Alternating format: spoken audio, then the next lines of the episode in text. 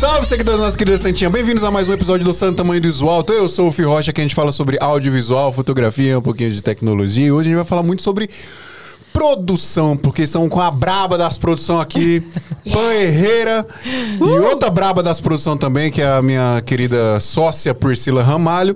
Mas ao meu lado estou com o Adriano Fortin, meu escudeiro. É você, Adriano Fortin. É isso, pessoal. Estamos com. Fala um oi aí, Pan, pra galera. Oi, pessoal, como é que vocês estão? A, ma- a produtora mais blogueira desse Brasil. É, é um pouquinho de blogueira, um pouquinho de, de produtora, é um pouquinho de tudo nessa É vida. isso. A gente vai Tem jeito. entender. Eu, eu, eu- eu pesquisei pouco sobre você, porque eu quero aprender hoje, tá Perfeito. bom? Você é vai bom, me- você ouve da minha boca Exatamente. na hora certa, com do jeito que eu quiser. Exatamente. Então, É aquele negócio. jeito. Antes da gravação, a gente até fala: não, não, não queima a pauta, não. Vamos, vamos É. saber o episódio pra. Exato. eu não gosto Exatamente. de ficar conversando quando eu vou gravar as coisas, porque eu converso muito. Aham. Eu não gosto de ficar conversando porque a gente entra em bons assuntos. Eu falo, não, isso eu tenho que falar na hora da gravação, não agora. Então, É enfim. isso, dá, dá agonia, né? A pessoa fala É assim, isso. não, Não fala, não fala, não. Guarda aí. Ô, Emerson, tá com a segunda música no gatilho aí? Tá? Tá mesmo? O volume tá no Tá, máximo? tá certo, vai, vai. Tá bom? Então a gente vai trocar muita ideia sobre produção com Pan Herrera a partir de agora. Aê, Emerson! Ah, pra quem não, não tá entendendo o que tá acontecendo, a gente tá com o Emerson aqui. Joga a câmera 4, câmera 4. Você tá na câmera 4 ali, Emerson. Ele é um apoiador da Santinha que tá aqui ajudando a gente, fazendo esses cortes, aprendendo também junto, né? Porque a gente não tá pagando nada pra ele. É isso. A gente não ganha um real com essa merda aqui, por que vai pagar pros outros? É verdade. É tudo de graça. Tá todo mundo junto na Hashtag bagaça. Sinceridade. Pode deixar o sonzinho, pode deixar o sonzinho. Bem, bem, É. bem baixinho. De- depois você Isso. baixa, depois você baixa É, tudo. deixa, na, deixa na metade. Boa, aí, vai. E aí é o seguinte, galera, ó. É... O que eu preciso falar mesmo? Muitas preciso agradecer cara. a Canon, porque a Canon Joga a nos, Canon aqui, nos disponibilizou três câmeras maravilhosas aqui Peraí, pra gente fazer. jogar o logo da Canon aí. Pra gente fazer este podcast É. maravilhoso aqui. Joga, São... joga na bastidores, joga Ô, na bastidores. Adriano, você vai deixar eu falar? Não. Emerson é nosso diretor, mas na verdade quem tá falando muito É. é a Adriana. É essa parada Deus é assim. do céu, cara. Não, é que eu ia mostrar as Me câmeras. ajuda, Adriano. Quem tá no YouTube tá vendo as câmeras. Entendi. Ah, é verdade. Não, tem que mostrar Entendi, as câmeras, gente. entendi. Queiram, por favor. Tá certo. Tá certo. Ô, Emerson. Obrigado, Boa. cara. é, Emerson É Fitzpatrick. podcast de audiovisual, cara. Vocês estão nos bastidores do programa ao vivo, né? Pois é, muito obrigado, Canon. Muito obrigado, Bruno Massal, por disponibilizar as Canons é, maravilhosas aqui pra gente fazer o nosso podcast. Eu preciso. Agora você pode baixar um pouquinho a música aí que já tá alta, viu, Emerson? Eu quero agradecer também a Move Locadora, que outro apoiador nosso aqui, se você não conhece a Move Locadora, é uma locadora de equipamento que tem aqui em São Paulo em Floripa, recentemente abriu lá no Rio de Janeiro. Então você quer alugar equipamento aí com o melhor atendimento do Brasil, aí os caras são muito fera no processo lá de locação de equipamento. A única locadora que bota os preços no site, você não precisa nem falar com ninguém. Você aluga lá, tá o preço bonitinho. Inclusive você pode usar para montar o seu orçamento, olha que legal. Você vai montar um orçamento, tá os preços dos bagulho tudo lá no site pra você botar lá no, na planilhinha do cliente quanto que ele vai pagar por cada equipamento, tá Já bom? pensado nisso, cara. pois Sabe o é. que dá pra fazer também? O quê?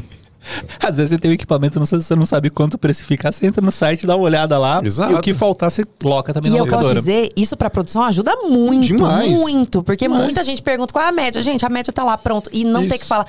O produtor fala com muita gente, mas não ter que falar com ninguém pra pedir um orçamento, meu Deus, é, é- olha, é maravilhoso. É, Move É Locadora, gente. Move, pronto. Move Locadora. E aí Parabéns. também tem o portal do Equipo, que é tudo do, mesmo conglomerado de empresas multibilionárias do Elon Musk Lee. brasileiro, o Lee, que é a- a- o portal do Equipo é o seguinte, pessoal, é um lugar para você comprar e vender equipamentos usados e seminovos. Então, se você tem o equipamento usado ou seminovo, você quer vender e tá com medo de golpezinho aí, que tá rolando muito na internet, você manda lá pros caras, os caras vão fazer um laudo, vão falar, ó, seu equipamento vale tanto e vão colocar lá para vender. Quando vender, eles mandam o dinheiro para você. E para você que vai comprar, vai comprar um equipamento com procedência, com laudo e com seguro de três meses. Então, ó, e vai comprar um equipamento apesar de usado ou seminovo, vai estar com seguro de três meses e ainda pode pagar parcelado, sem contar o do selo de qualidade de procedência aí da Move Locadora e do portal do Equipo. Certo, Adriano Fortin? Certinho. E pra gente finalizar aqui esse quadrinho aqui de jabazinho, lembrando que a gente abriu vaga lá no nosso grupo secreto do WhatsApp do Santo Tamanho do Iso Alto. O link tá aqui na descrição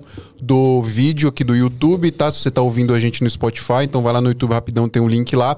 E aí você entra lá no nosso grupo secreto do WhatsApp, que muita gente tava cobrando que não tinha vaga, aí a gente tirou uns caloteiros que tinha lá, aí abriu umas vagas, tá bom? e aí, fala?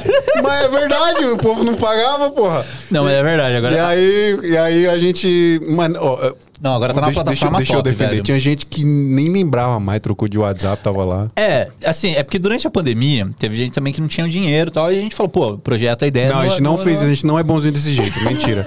É, e agora a gente trocou de plataforma e agora tem um controle bonitinho lá. Então entra, ajuda a gente, pessoal, porque a gente precisa muito da ajuda de se vocês. não pagar, não sou eu que tiro, é a própria, A própria plataforma. plataforma. Mano, animal, velho. Last Link tá detonando. É o bot que tira, o robô. É o bot, Legal, é. perfeito, Mano, perfeito. perfeito. Você velho. conhece a Last Link? Não conheço. Vou te apresentar. Fechado. Porque é maravilhosa. Fechado, Cara, maravilhoso. Faz, é, como fala? Os seus close friends. Tá. Ela consegue gerenciar, consegue gerenciar grupo de Telegram e grupo de WhatsApp. A gente Caramba, não que tá ganhando incrível. nada pra falar dela, mas, cara, é porque é muito bom mesmo o sistema. Last, E aí, aí, você não fica naquele negócio ruim, né? Sabe o seu financeiro? Assim, vou passar pro meu financeiro, o financeiro Sim. resolve pra você não ficar feio com Não, e até porque no, no tamanho da, da empresa é assim, né? Não vou falar, vou passar pro financeiro. Oi, Oi. aqui é o financeiro. Oi, aqui é o financeiro da, da P63. Vocês... É assim, né? Porque, gente, não tem essa Meu, equipe a- toda. Eu, te- eu tenho uma amiga que ela tem uma empresa gigante, tem muito funcionário na empresa dela. Fala, tem um financeiro, tem um marketing, velho. Tudo ela. One person. Tem o e-mail. Tem, o que ela Vários cria um e-mail, vários vários WhatsApp. Pronto, É. Pois é. Ah, e isso que antes que eu me esqueça, Lampu Studios, pessoal. Esse Só- só estúdio que a gente está usando aqui, é, você pode alugar também, tá? Esse estúdio, toda a estrutura que, que a gente usa no nosso podcast, tanto de câmeras, de microfone, tudo cenário aqui, a TV, enfim. Tudo que tá aqui você pode usar para o seu projeto pessoal ou para o seu cliente. Seu cliente quer fazer um podcast, você pode contratar aqui a Lampu Studios. O contato tá aí na descrição. E não tem só estúdio de podcast, tá? Tem estúdio de vídeo também com chroma key para transmissão ao vivo. Estrutura mais do que completa aqui para você fazer o trabalho aí pro seu cliente ou para você se você quiser. Tá bom, Drico? Aqui no Brooklyn, É São isso? Paulo. Lugar perfeito pra você. Eu já É, quero vir exato. gravar aqui, assim, estou apaixonada. Não é maravilhoso? Maravilhoso. Pois é, tu tem um podcast também, né? Eu tenho de tudo. De tudo um pouquinho, assim, né? Porque também não tem. Não é tudo que. A gente produz conteúdo com consistência, mas nem tudo, nem sempre podcast eu consigo fazer sempre, porque depende de convidado. E aí Sim. é muito complexo, e isso é um. É um é, eu parabenizo vocês, é muito complexo quan- quando a gente precisa trazer alguém a mais, né? Porque daí a gente sabe a vida da loucura do audiovisual. Na correria a gente acaba não conseguindo. Então, eu falo muito, mas não dá só pra eu falar sozinha num podcast, né? Eu preciso de convidados. E aí a gente acaba entrando nesse flow. Às vezes eu tenho, às vezes não tenho. Mas tem alguns podcasts lá gravados, sim. Eu gosto bastante. Faz quanto tempo você tem que tem um podcast? O podcast entrou. Eu vou, vou ficar puxando. Porque o podcast a gente entrou. eu- a gente produz conteúdo. Eu produzo conteúdo há três anos já. E aí a gente foi mudando formatos para entender o que, que funcionava melhor, é, o que, que a gente precisava de roteiro, o que, que a gente queria deixar mais livre. Então a gente foi criando alguns quadros. O, o podcast ele é mais novo, mas ele não tem essa sequência. Então eu- hoje em dia eu dou aula ao vivo. Que funciona pra gente, eu dou aula ao vivo toda terça e toda quinta. E aí depois a gente deixa lá gravado e tal, né, Pra poder continuar com o conteúdo. Mas, é, mas o podcast ele tem uma paradinha, deve ter, sei lá, um ano. As coisas se intensificaram na pandemia pra gente, né? Assim, Sim. todo mundo se intensificou a produção de conteúdo na pandemia, ainda bem. Foi, foi um, um, um grande gatilho, assim, um grande espaço que a gente teve foi a pandemia pra poder fazer as coisas. Ô, Emerson, diminui um pouquinho o volume do meu fone, por favor, que tá... Os ouvidos estão explodindo. É, me diz uma coisa. Agora você tirou tudo, pai. ah, mas vai, vai, vai, vai, vai, vai, vai, vai, vai. Aí, agora sim. Agora tá bom. Obrigado. Mas você falou de, de dar aula, você dá aula. O, o- quem que é os seus alunos, assim? Eu falo para produtores é, e pessoas que, inter- que são interessadas em, em no audiovisual de modo geral. Por quê? Porque eu tenho um nome, uma nomenclatura que a gente até tem. é, eu fico muito feliz da gente ter criado, não fui eu que criei sozinha, tinha uma, uma equipe junto. é, porque eu tenho um curso, o Produza, mas eu me nomeio como produtora. Maravilhoso o nome do curso. Bo- maravilhoso, Produza. não é? Produza. Porque é tipo uma ordem, assim, Aham. produza. É, eu sou uma produtora artística criativa. E o que, que eu quero dizer com isso? É, eu sempre. Eu descobri, eu sempre fiz isso quando eu comecei na produção. Eu comecei na produção pelo, pelo show business. Então, minha, boa parte da minha, da minha carreira vem do show business. Eu trabalhava com artistas. Comecei cinco anos no Michel Teló. Eu sou formada em produção e gestão de eventos. Mas é, eu fazia, eu já trabalhava de uma maneira Que depois que eu fu- fui pro mercado, eu descobri que era diferente, que é essa coisa da criatividade. Porque eu acredito muito, a- a- os produtores têm uma, uma tendência a esperar é, para executar. Então eu espero uma ordem de alguém para executar aquilo. E eu tinha um incômodo muito grande dessa, primeiro, da espera.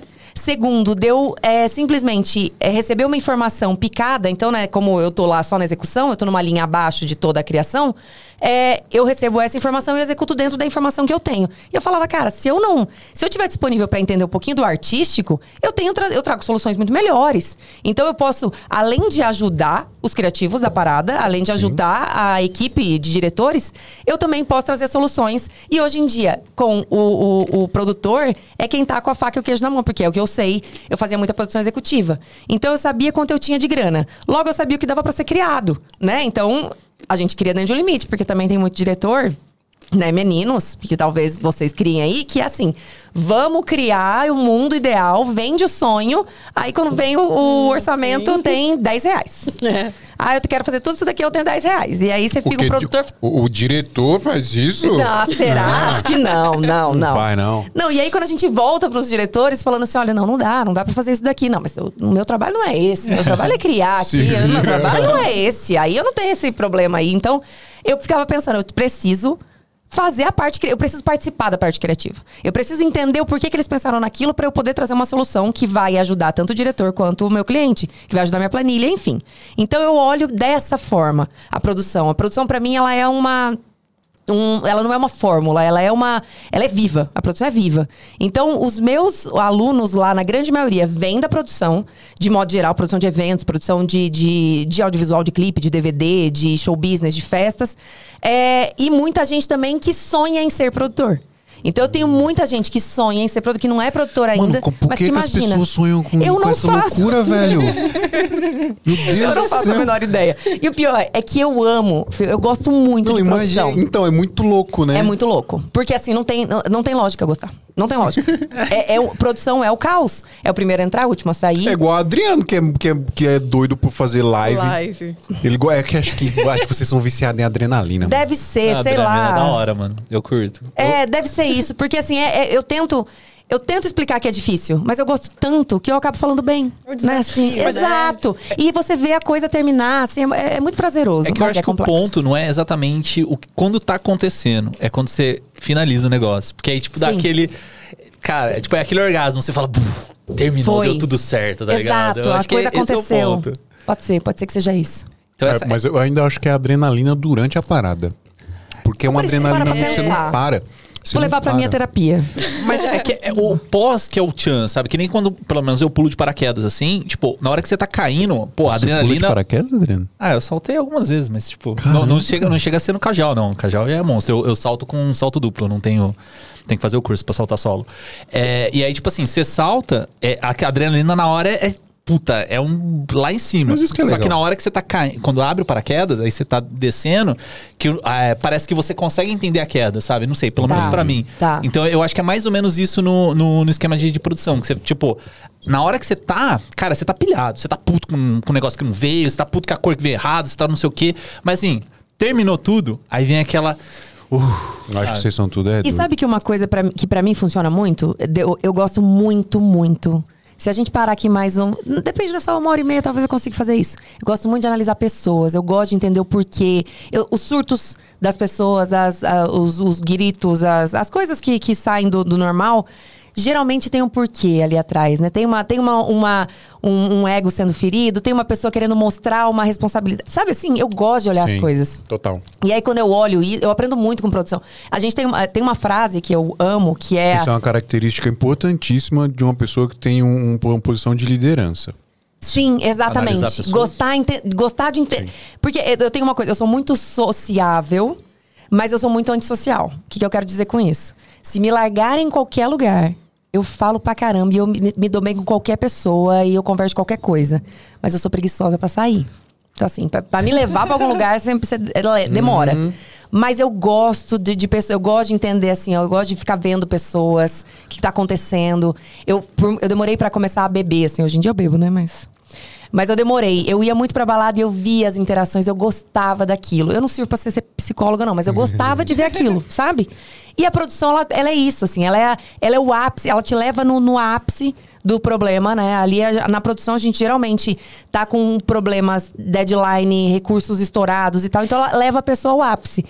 E no ápice você descobre muita coisa. Então eu gosto, eu gosto dessa situação. Você conhece as louco, pessoas normal quando não as é. pessoas espana. É isso. Quando o pau tá quebrando, é a hora que você conhece as Conhece pessoas. as pessoas. Deixa eu tirar uma dúvida aqui. É que você tá, você tá falando que você trabalha como produtora artística. Sim. Qual que é a diferença de um produtor de arte e um produtor artístico? Boa. Produtor artístico geralmente trabalha diretamente com o artista. No meu caso, claro que a gente tem uma, uma questão de nomenclaturas no mercado de produção.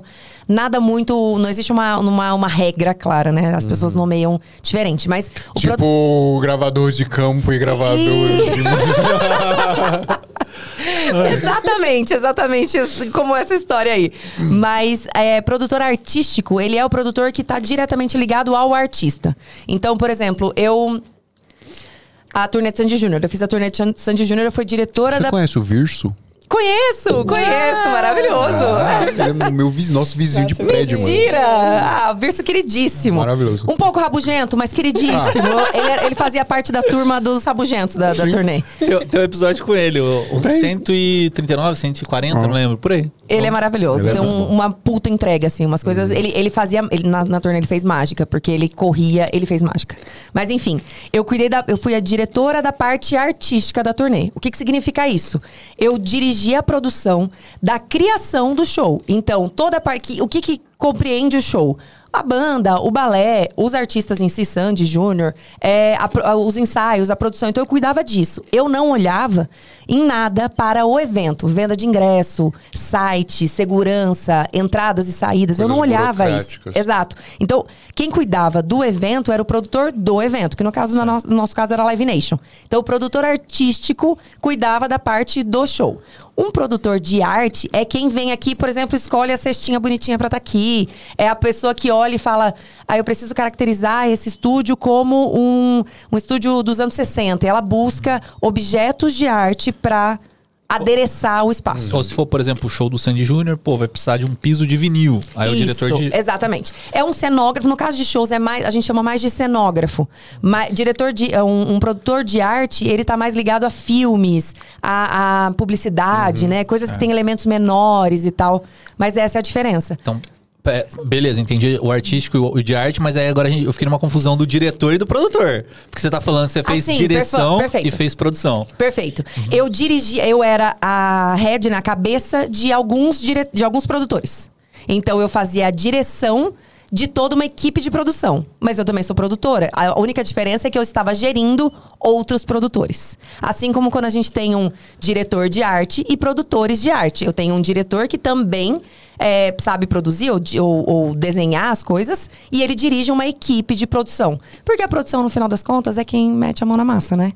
Ah. Essa é a galera. Então, mesmo que eu fosse diretora, eu botava a mão na massa, eu dirigia uma equipe de produção. Saquei. É da isso. hora. Tem outra coisa também que eu, quero, que eu fiquei com dúvida. Vai, diga. Gente, eu só tô gerando dúvida. Calma, vamos lá que eu quero resolver essa parada. E eu sei que você adora quando tem dúvida. Eu amo. Tô ligado. Ai, gente, nós vamos demorar três horas aqui. É uma coisa que você odeia quando as pessoas não têm dúvida, que eu sei. Ai, eu odeio. É? Eu, Tô sabe ligado. por quê? Olha aí, eu não vou. Gente, nós não vamos. Bora, vai filha, fluir, bora, né? O caminho é esse. Eu acho que a vida é feita de boas perguntas. Uhum. Pra mim, a parada é feita de boas perguntas, mais do que boas respostas. Porque se eu faço uma pergunta bem feita, eu tiro a informação que eu quero de você. Sem que eu tenha que ficar te apertando. Você naturalmente faz aquilo. Então, quando as pessoas têm- não têm dúvida, eu pressuponho de que tá todo mundo entendendo, tá tudo perfeito. Ou seja, se você fizer cagada, significa que o erro foi seu. Uhum. E você não perguntou. Tem que perguntar. Responsabilidade sua de perguntar. Então eu gosto quando as pessoas têm dúvidas, porque as dúvidas significam que a pessoa tá prestando atenção e, enfim. Exatamente. E eu faço aprender. perguntas boas, cara. Senão... Vou fazer uma maravilhosa Responsa, agora. Responsa. Vai. E que é uma pergunta, na verdade, ela é, é- essa informação que tá na minha cabeça é meio nebulosa. Eu entendo mais ou menos, da- falando de cinema, eu entendo mais ou menos o que significa. Falando de produção, quero entender se é mais ou menos a mesma coisa. No cinema, a gente tem o, o produtor, a gente tem o produtor executivo. Sim, E você falou aí também de produção e produção executiva. perfeito. Qual que é a diferença? Tá. Eu sei que o executivo, quando tá executivo, envolve dinheiro. Isso, exatamente. A gente tem uma. de novo, aí, o show, o show business é diferente do cinema. No cinema, quando a gente olha o produtor executivo, quando a gente vai lá no, no, no cinema e assiste um filme e aparece produção executiva, esse cara geralmente ele também é dono. E ele é dono no que, em, que, em que sentido? Financiou a parada. Exatamente. Eu Ou ele, esse vídeo dela. ou ele buscou verba. Então talvez ele não tirou do bolso, mas o produtor executivo no cinema, principalmente gringo, aqui no Brasil. Bom, enfim, de modo geral, vamos fazer um, um- um compilado, um- uma coisa única, né? uma ideia Vamos única. falar de onde a indústria do cinema realmente existe? né? É, Acho o exato, padrão. exatamente, exatamente. isso, então, e que seria a gente chegar nesse padrão. Então, o produtor executivo, ele além de cuidar dessa planilha, então é ele quem, quem decide, claro, o diretor dá a direção do caminho, mas o produtor executivo assim, tivemos uma externa, choveu. Eu vou pro diretor, claro, mas quem decide ali é o produtor executivo, porque é ele quem sabe quanto de grana tem. É ele quem, se liberar uma diária a mais, vai saber que ele desembolsa mais e ele vai ter que cortar de algum lugar se ele não tiver com dinheiro. É, a responsa é dele, entendeu? Então, ele tem ali uma, uma, uma responsabilidade financeira e de buscar verba e tudo. Aqui, no, no Brasil, no, e no show business de onde eu vim, o produtor executivo também tá nessa. Então, se a gente fosse colocar uma hierarquia, o produtor executivo, ele sabe da planilha, não necessariamente ele trouxe dinheiro, mas ele gere a planilha. Então, ele acaba sendo uma pessoa, ele tá acima na cadeia dos produtores ali, porque ele Gente, o dinheiro, né, não dá. Se eu, Não dá pra eu fazer tudo. Então, o dinheiro vai direcionar você. Então, o produtor executivo tem a direção de produção e talvez um produtor executivo logo abaixo. Porque é ele quem direciona se eu posso gastar ou se eu não posso. é, o que, que eu posso fazer, de onde eu vou ter que tirar dinheiro. Ou cobrar o, o, o dono do projeto de falar, ó, vai ter que pagar mais, aqui deu extra e tal. Ele gere a planilha. O produtor executivo gere a planilha. A planilha. E o produtor geral executa o que alguém lá em cima decidiu. O que que você gosta mais de fazer? Eu gosto de eu gosto muito de saber toda a informação. Então eu gosto de eu gosto de direção de produção porque eu gosto de gestão de pessoas e eu gosto de produção executiva porque tem uma frase que pra mim é muito clara a respeito de produção. Produção é, é gestão de pessoas, recursos e tempo. Essa pra mim é a definição do que é produção. Produção é gestão de pessoas, recursos e tempo. Porque é isso. E exatamente Ou nessa seja, ordem. você tem que ser um androide. Exato. Você vira. Quer vir? Quer? Você é muito bem-vindo. O mercado precisa de gente muito boa, não precisa não, Pri? Sim. Que é um mercado deficitário.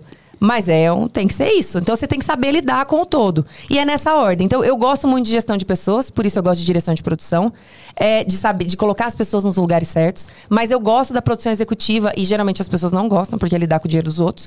Mas eu gosto porque te dá informação. Eu gosto de ter a informação. Fica porque aí eu tomo fácil. melhor, né, decisões melhores. Eu tenho por onde começar. Se eu jogo aqui e falo pra você, resolve isso. Se eu não te dou informação, você vai resolver, beleza. Mas, assim, manco, né? Você vai resolver. Eu gosto de ter informação. Eu gosto de saber das coisas. Teve alguma situação que você fez tudo, meio que tudo ao mesmo tempo, Em misturado? quase todas. Todas, quase todas as produções que eu já fiz na minha vida. Até porque eu evitava. Eu, eu acredito também, a gente tem uma tendência quando a gente começa a trabalhar com produção, que é achar que, que é sonhar com equipe. Primeiro, assim, né? tipo, ai, quando eu tiver uma equipe. aí você vou tem uma equipe. coordenar, só vou mandar. Aí você tem uma equipe, aí você fala, puta que eu pariu, o que, que eu tenho essa equipe? Porque gerir pessoas é muito difícil. E quando você não sabe gerir, elas te dão mais trabalho, né? Você chamar uma pessoa a mais é, é- é- te dá mais trabalho. Porque ali agora a gente tem uma pessoa que não sabe, com emocional, com ego, com dúvidas, com medos. E aí eu preciso, além de gerir os meus medos, o meu emocional, as minhas dificuldades, eu preciso gerir uma pessoa e permitir que ela não faça cagada dentro do projeto como um todo. Porque aí eu tenho que resolver problemas. Então, é- é eu por muito tempo eu decidia por não ter equipe. E aí eu fui também aprendendo a entender que eu não faço, que a, a coisa- a maneira que eu faço não é a única, não é a melhor. Existem outras formas. E as pessoas vão errar, e tá tudo bem elas errarem e tal. Mas eu, por muito, boa parte dos projetos, eu, eu cuidava do todo. Eu fazia parte, eh, estava presente na parte artística, estava presente na parte executiva e depois metendo a mão na massa.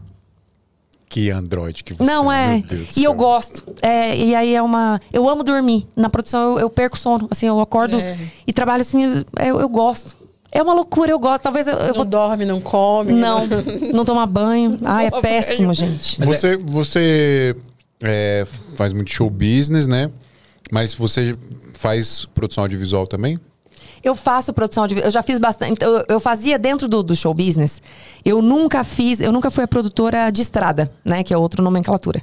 Que é o produtor que acompanha os shows na estrada e que faz gestão de contratante, que faz gestão das equipes, que cobra, que cobra a prefeitura para pagar. Essa história é complexa. Mas que cobra a camarinha ali, que, que, garante que tá tudo certo no, no show. Eu nunca fiz isso. Dentro do, do show business, eu sempre fiz a parte de audiovisual. Então, eu sempre cuidei dos DVDs, eu sempre cuidei dos, dos clipes, documentário. É, eu sempre cuidava disso. É, só que muito atrelado. Então eu nunca estava. E acho que eu fui uma das primeiras. Eu trabalhei com o Michel Teló, né? Na época que tava, eu entrei três meses antes dele estourar no mundo. E aí o Michel era o único que tinha esse profissional que era eu, assim. Eu não tinha outro, outro lugar para trabalhar que não fosse com o Michel naquela época. Porque o Michel tinha uma demanda que ninguém mais tinha. Qual que era? Ele, quando estourou no mundo, ele teve uma demanda insana de publicidade, com a Isso Eu Te Pego. Ele teve uma, de, uma demanda insana de shows. Eu fiz toda a turnê, as turnês internacionais. A gente fez cinco ou seis turnês internacionais. Eu vendi show já. Em inglês, sem falar inglês. Assim, golpe, assim, a gente tá falando que a Google golpe tá fingindo que tá ao vivo. Golpe mesmo é eu no, no tradutor, tradutor, fingindo que era manager maravilhosa de um grande artista. É, ele era um grande artista, mas eu, assim, falava, a pessoa pedia pra ligar, eu falava, não, gente, não, agora eu não posso, não posso atender. Porque falava, não tinha condições, assim, mas escreveu, passava bem, então. Mas eu falava espanhol, então quando precisava me ligar, eu falava aqui em espanhol, dava conta de falar e tal. Mas é, ele teve uma demanda, então, assim, de publicidade, de documentário. A gente fez documentário na época. Ele, fez, ele gravou muita coisa de TV e tal. Então, ele precisava de uma produtora que, que estivesse ligado a ele, mas que não fosse esse produtor da estrada, que na verdade está acostumado a receber e a passar informação, né? Sim. Não pensar de forma como um você, todo. E você tinha já. É engraçado porque você já tinha essa skill mesmo sem existir a demanda, né? 100%. É exatamente Doido, né? isso. E aí, é engraçado para mim, eu tomei um choque quando eu fui pro mercado. Porque eu falei, ué, não é todo mundo que faz assim? Porque uhum. não tinha, eu não aprendi com ninguém. Eu fiz a faculdade, mas beleza, me deu ali uma, uma chancelinha, né? De tipo, beleza, sou produtora. Yes, vambora. É, mas quando eu comecei a trabalhar, eu fui fazendo, né? E assim, eu precisava muito que desse certo. Eu precisava muito, eu não tinha outra opção. Então eu realmente fiz de tudo. Eu ia, eu, eu andava com um caderninho, porque eu sou, uma, eu sou uma pessoa velha, né? Eu gosto do caderno. Computador, celular, até mais eu gosto do caderno. Meu negócio é rabiscar. Eu ia para as reuniões, assim, eu ficava sentada e eu participava de reunião. Eu, eu conheço a família Teló há mais de 18, 20 anos. Faz essa conta aí, mas é mais, aproximadamente uns 20 anos. É, então eles me conheciam antes de eu me tornar produtora e vir trabalhar com eles. O que é ótimo, mas é, é um risco também. Né? Eles eram meus amigos e tal. Então, é, eles me deram uma oportunidade. Mas era um, um momento é, de eu assumir e falar, cara, beleza, é a oportunidade que eu tenho. BO. Deixa eu assumir esse BO. E eu assumi com um artista grande. Então, assim, um erro qualquer era ele uma turnê uma, internacional. Ele era o maior artista do Brasil na, na época. Na época, exatamente. Ele, três meses depois que eu entrei, ele se tornou o maior artista. E talvez por alguns instantes o maior do mundo. Eu, eu diria né? que é, ele é o maior. É. Eu, eu, claro, hoje em dia a gente tem é, pessoas com. Sempre teve brasileiros com carreira internacional, mas o que o Michel fez, eu não acredito que vá acontecer nos próximos 10 anos, talvez 20. Eu não acredito. Da proporção. Claro que ele não teve uma manutenção, mas a proporção. Gente, ele fez, ele fez show nas Maldivas. É, eu tinha assim. Meu Deus, Azerbaijão queria show do Michel. Assim, de tudo que vocês imaginarem. Eu, tinha, eu, eu ficava com o tradutor o Maps e o e-mail aberto. Porque assim, eu não sabia nem onde é a logística, eu não sabia onde eram os países, eu não fazia então, ideia. Eu imagino, eu, eu, eu. A gente vai falar um pouco sobre isso, porque eu acho que você teve que ir descobrindo as coisas ali para fazer. Você imagina, vem um. Imagina a loucura, vem o cara do Azerbaijão. olha. Aí pede um show pra você. E aí, como é que faz? Aí você abre o mapa pra você ver onde é como é que é a logística pra você chegar lá e você foi descobrindo isso, né? 100%. Eu quero que você fale um pouco disso depois do meu jabá. Combinado. e aí, cadê Emerson? aí. Aê, Emerson! Galera, é o seguinte, ó, preciso falar da Brasil Box aqui, nossos parceiraços desde os primórdios de Santa Maria do Iso Alto. É uma loja para você comprar equipamento de audiovisual online, só que a Brasil Box tem uma peculiaridade muito interessante que, apesar de ser uma loja virtual gerida e, né, e, é, os, os, donos são brasileiros, ela é uma empresa americana. Por isso que você não vai entrar em brasilbox.com.br, vai entrar em brasilbox.us. Por quê? eles vendem os equipamentos com o valor é, ancorados no dólar. Quando você entra lá, tá o valor em dólar e o valor aproximado em real. Então, dependendo da época, se for comprar o equipamento, vai estar lá o preço, né? Com a volatilidade do dólar. Só que você vai entrar lá, vai ter um monte de equipamento em estoque. E aí você compra lá, você vai receber na sua casa bonitinho, como qualquer outra loja virtual normal, tá? Não tem risco de taxar nem nada disso, os valores estão lá, já tá todas as taxas, tudo bonitinho, você vai receber na sua casa sem problema nenhum.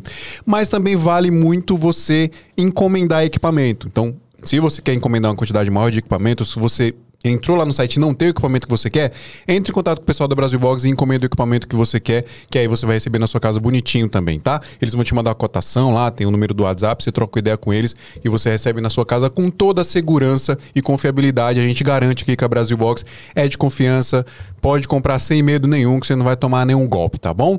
Apesar do site estranho lá meio em dólar, meio em real, é porque eles atrelam o valor no dólar para justamente vender os equipamentos mais baratos pra gente, com preço justo que a gente gosta de pagar. Certo, Drico? Certinho. Então é isso, pessoal. Quer comprar equipamento com melhor preço, melhor prazo, melhor atendimento? Brasilbox.us.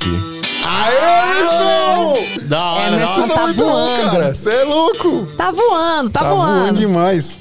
O Emerson, ele tá cuidando da mesa de som, tá cortando, tá cuidando do VMix. Mas ele tá comendo. Ele tá melhor do que eu, que tô há Muito 200 melhor. episódios. Você não sabe mexer naquela mesa, Adriano. Daqui a pouco ele tá aqui na bancada. Se cuida, É, já era, vou perder minha vaga, vou perder minha vaga. Você fechou algum show no Azerbaijão? Não, não. Só uma curiosidade, sabia que o Azerbaijão é um dos poucos países do mundo que são dois territórios divididos, é, que é o mesmo país? Como assim? Tem um país que corta no meio do Azerbaijão. Eles são dois territórios, assim. Gente, talvez. já, já pensou se eu levo o povo pro Azerbaijão errado? Ainda bem que eu não vendi. É o Azerbaijão A e o Azerbaijão B. Essa informação chegou errada. Essa informação chegou no tempo errado. Imagina. Eu vendo, entrego as pessoas no, no lado Mas errado. ele é, é besteira. Mas assim, só, só pra entender, você você tava começo de carreira, né? Você tava com três meses e já pegou o Michel Teló. Como que foi isso aí de... Eu, eu fiz oito, sete meses de casamento antes. Eu fiz, trabalhei com casamentos. Eu me Você formei. produziu uns casamentão? Produção de casamento. Produzi uns Mano, casamentão. casa, eu falo, casamento forma qualquer profissão, escola. velho. É isso, Qualquer exato. uma. Todo, muita gente do audiovisual veio do casamento. E é, e é complexo, assim, porque é um lugar que é, é a pessoa, né, a pessoa física, né, pagando a coisa, então não é empresa e tal, então tem um limite. Você tem que, não pode estourar, é um sonho, é, é momentos específicos, por exemplo, para quem fotografa e filma, tem, tem que saber o cerimonial, tem que saber do momento específico das coisas, porque senão perde. E não aí, dá pra voltar. E não volta, a lágrima não volta, o- a aliança no dedo não volta, não tem como. Então é, é realmente Eu já pedi pra gente. voltar uns beijos já. beijo, beijo tá tudo bem, né? Beijo já tá. pedi, já pedi também, As alegrias não finge que tá confesso. Feliz de novo, vai! É, é. Não, tô ligado, tô ligado. Mas eu trabalhei sete meses com casamento e aí entrei no Michel. E aí o Michel estoura no mundo. Em três meses ele estoura no mundo. E, e eu, antes dele estourar no mundo, eu tinha. Porque eu entrei no Michel, mesmo formada, eu, como eu era amiga da família. é, e parece esse grande QI, né? E realmente foi, porque eles me chamaram falando assim: pô, vem, faz aí alguma coisa era pra eu cuidar de umas roupas, cuidar de. de, de, de, hum, é, de- de roupa pra ele vestir, algumas marcas pra ele vestir na época. E aí surgiu o primeiro DVD. A gente fez um DVD que eram cinco cidades. Já foi uma puta, um puta trabalho de produção. A gente saiu com dois ônibus, dois double decks. E aí eu falei: posso fazer? Eles falaram: pode.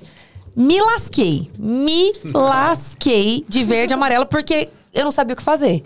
Quando você não sabe, você faz o quê? Ou você faz tudo errado, ou você faz tudo. Então eu fazia tudo. Eu, eu chegava, era a primeira a chegar, a última literalmente a sair, a primeira a acordar no dia seguinte pra chamar as pessoas pro subir no busão, e aí tinha. Cara, eu. Insanidade.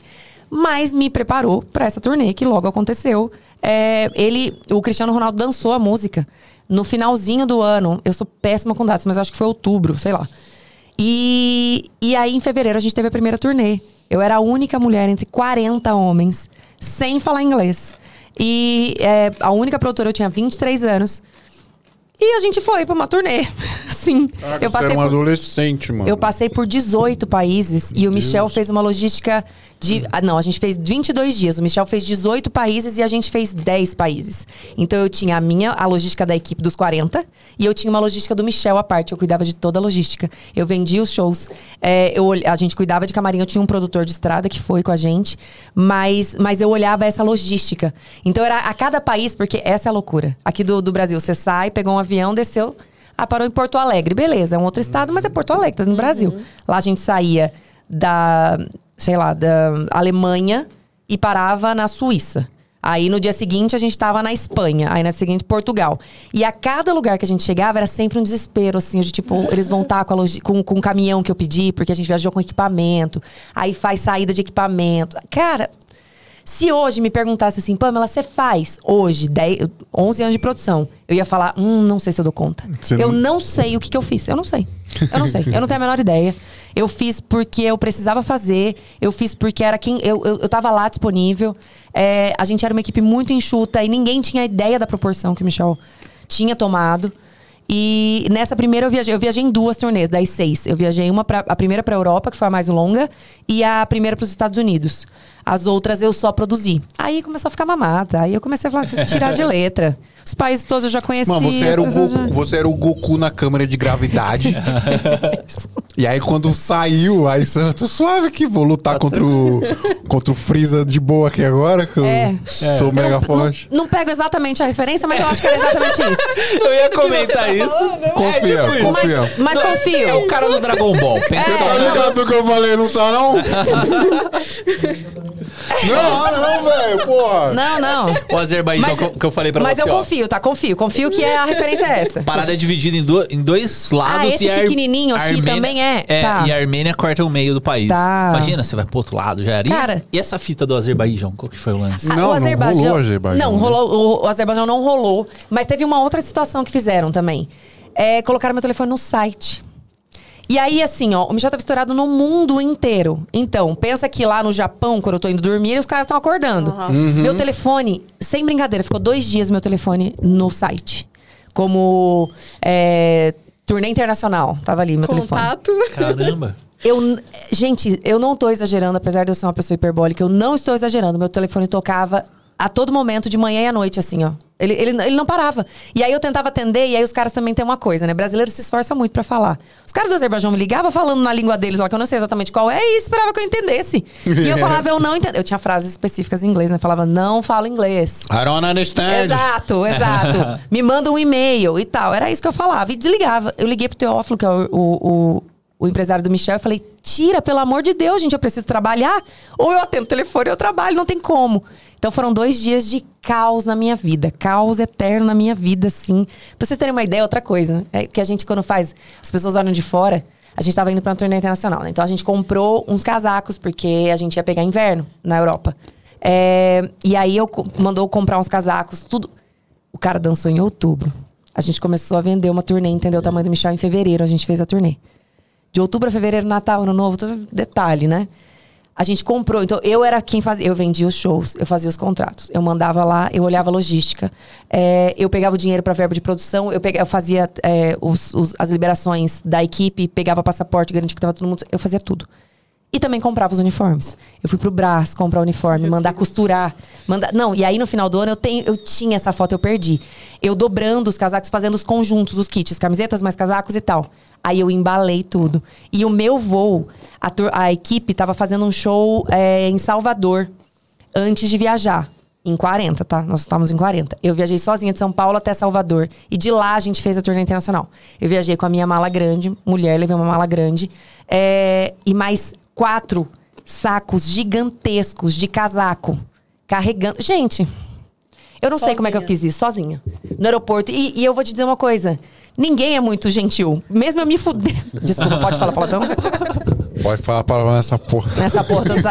Eu me fudendo com um carrinho assim, ó, não sei o quê. Ninguém me ajudava. E aí eu dividi os casacos, falei, entreguei lá e sobraram alguns casacos comigo. Eu fui com esses casacos porque eu não tinha o que fazer. Fui com esses casacos pra, pra Europa. Despachei. Lá era um, um trampo pra levar e tal. E na primeira turnê, como a Te Pego tava muito estourada, a gente levou, os meninos levaram os trocentos compositores de Te Pego, né? Hoje em dia tem, é incontável. É tipo os filhos do Catra, assim. É tanto que não tem, não, não dá. Sim. Depois eu te conto esse rolê. Tá. Pera.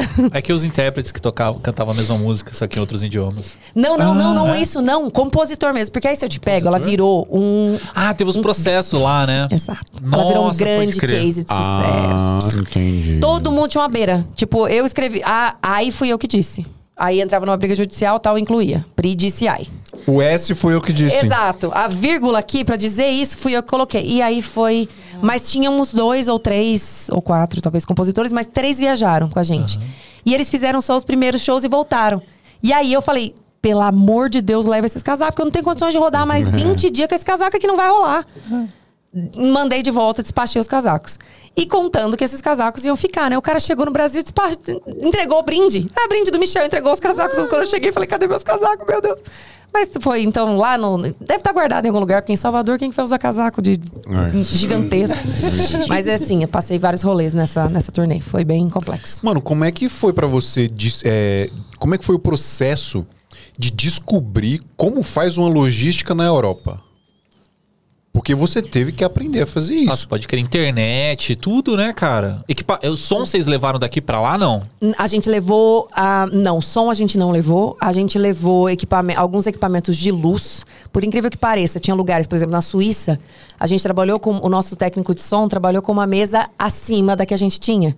E o problema em alguns lugares era isso. Eu não tinha o nosso. A, a gente trabalha, o Michel trabalha com, com equipamentos muito fodas, mas a gente tem que pensar que isso era 2013, 12, Cláudio? 12, né? 2012. Então a gente tá tá falando de, um, de uma eternidade aqui, de, de mudanças, né, do que a gente tá vivendo hoje. É, na Suíça eu me lembro dele trabalhar numa mesa superior. Mas a gente levou algumas coisas de cabo, levou todos os instrumentos dobrados, né? Coisa pra poder todo mundo, caso tivesse algum problema. A gente levou alguma coisa de som de, de ear, é, os ears próprios, e coisa pra é, essa. Eu não entendo muito de técnica, né? Então percebe. Não, mas assim, só pra ter uma Mas ideia. equipamento de, de, de áudio que a gente dependia justamente para não. Se caso a gente tivesse que levar um equipamento é, pra- que não achasse compatível no país. Então a gente tinha muito case, é, alguma coisa de luz, mas era, mas era mais um equipamento que era mais pessoal, coisas que eram mais pessoais do Michel. Algumas coisas, por exemplo, o Michel tocava é, viola. Vai chegar na Alemanha e pedir coisa de viola. Não vai Não achar. tem, não tem. Sim. E aí, é, então a gente, mas a gente, a gente descobriu, na primeira a gente fez muita cagada. Inclusive da quantidade de equipe, muita gente, muito equipamento. A gente causava muito. Então, eu, eu tinha que chegar três, quatro horas antes em check-in, porque cada check-in tratava a gente de uma maneira. E a verdade é que, assim, a logística, eu fui, pens eu fui aprendendo. Eu, eu não estava sozinha também, né? Tinha, a gente tinha o Fernando Riro, que também não era manager, mas que falava inglês e acompanhava o Michel na turnê. Mas ele quem é, direcionou, ele fez a parte artística do show e ele me ajudava muito nessa questão da gente olhar que países vale a pena a gente fazer, porque precisava fazer um desenho, né? O que, que vale a pena a gente atender aqui no mapa.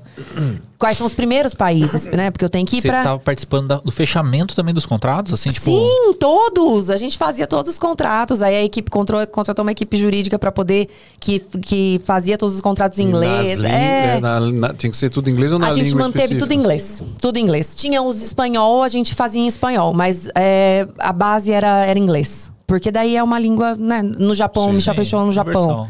Mandava em inglês, porque não tinha a menor condição de eu contratar alguém para. Não dava, não dava, era, era impossível. Neste cenário. Exatamente. Nossa, a mínima ideia do que eu falei. É, mas, mas a gente fez. A gente errou muito na primeira e aprendeu muito para as seguintes.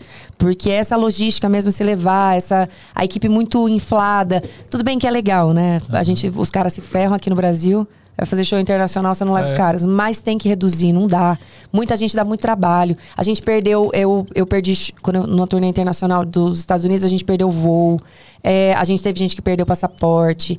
É, sabe assim, são, são muitas coisas que, que podem acontecer que você tem que ficar lidando com um monte de gente. E aí também entra uma coisa. Na primeira turnê, a gente andava todo mundo uniformizado. Primeiro, para não se perder. Segundo, para facilitar, porque facilitava. Mas a gente andava com muito equipamento e muita gente. E aí os brasileiros, né? Brasileiro fala alto, os caras felizaço pra estar na Europa. A gente ia causando nos aeroportos. Então, tinha alguns lugares que não gostavam, não curtiam. E a gente se usava do Michel, porque a gente falava, eles falavam, Michel Teló. Aí eles dançavam, nossa. E a gente falava, é, nossa, isso. feliz. E ia embora, exatamente. mas, mas a gente foi reduzindo, entendendo que equipamento a gente podia reduzir, de que forma a gente podia trabalhar. As turnês seguintes foram muito melhores. A primeira foi Quanto- muito estressante. Quanto tempo dura uma turnê? Só pra ter uma ideia que você falou. A primeira várias- durou várias turnês. 22 dias. Então a gente fazia geralmente é, demora, a gente fazia prova- quase sempre quatro finais de semana. Porque daí a gente ficava, aprendeu, por exemplo, eu aprendi que eu tinha que chegar um dia antes, não dava na primeira turnê. Tinha dia que tem, tinha casa que a gente chegava no país de manhã e o show era à noite. Porque também não tinha muito o que fazer. Mas assim, nas turnês seguintes a gente não. Sempre tomava, tirava uns dias, porque daí todo mundo quer passear, né? E consegue todo mundo fazer seu rolê e tal. Mas quando a gente tira pra passear, custa mais, porque eu tenho que deixar todo mundo com diário de alimentação, em dólar ou em euro, ou enfim. E também tem que. Outra coisa que eu aprendi em turnê internacional, que é muito importante, é entender que a sua equipe não é obrigada a ter dinheiro. Então, as turnês seguintes, eu comecei a dividir o dinheiro da diária, eu entregava antes. Por quê? O cara se perdeu numa cidade, foi lá, ele tem um dinheiro para um táxi, ele consegue comer, ele tem que estar com dinheiro na mão. Eu não posso ser. Aqui no Brasil, os caras às vezes ah, segura porque eu quero que você coma mesmo, não é pra você ficar guardando sua diária de alimentação. Aí dá a diária dos dois dias.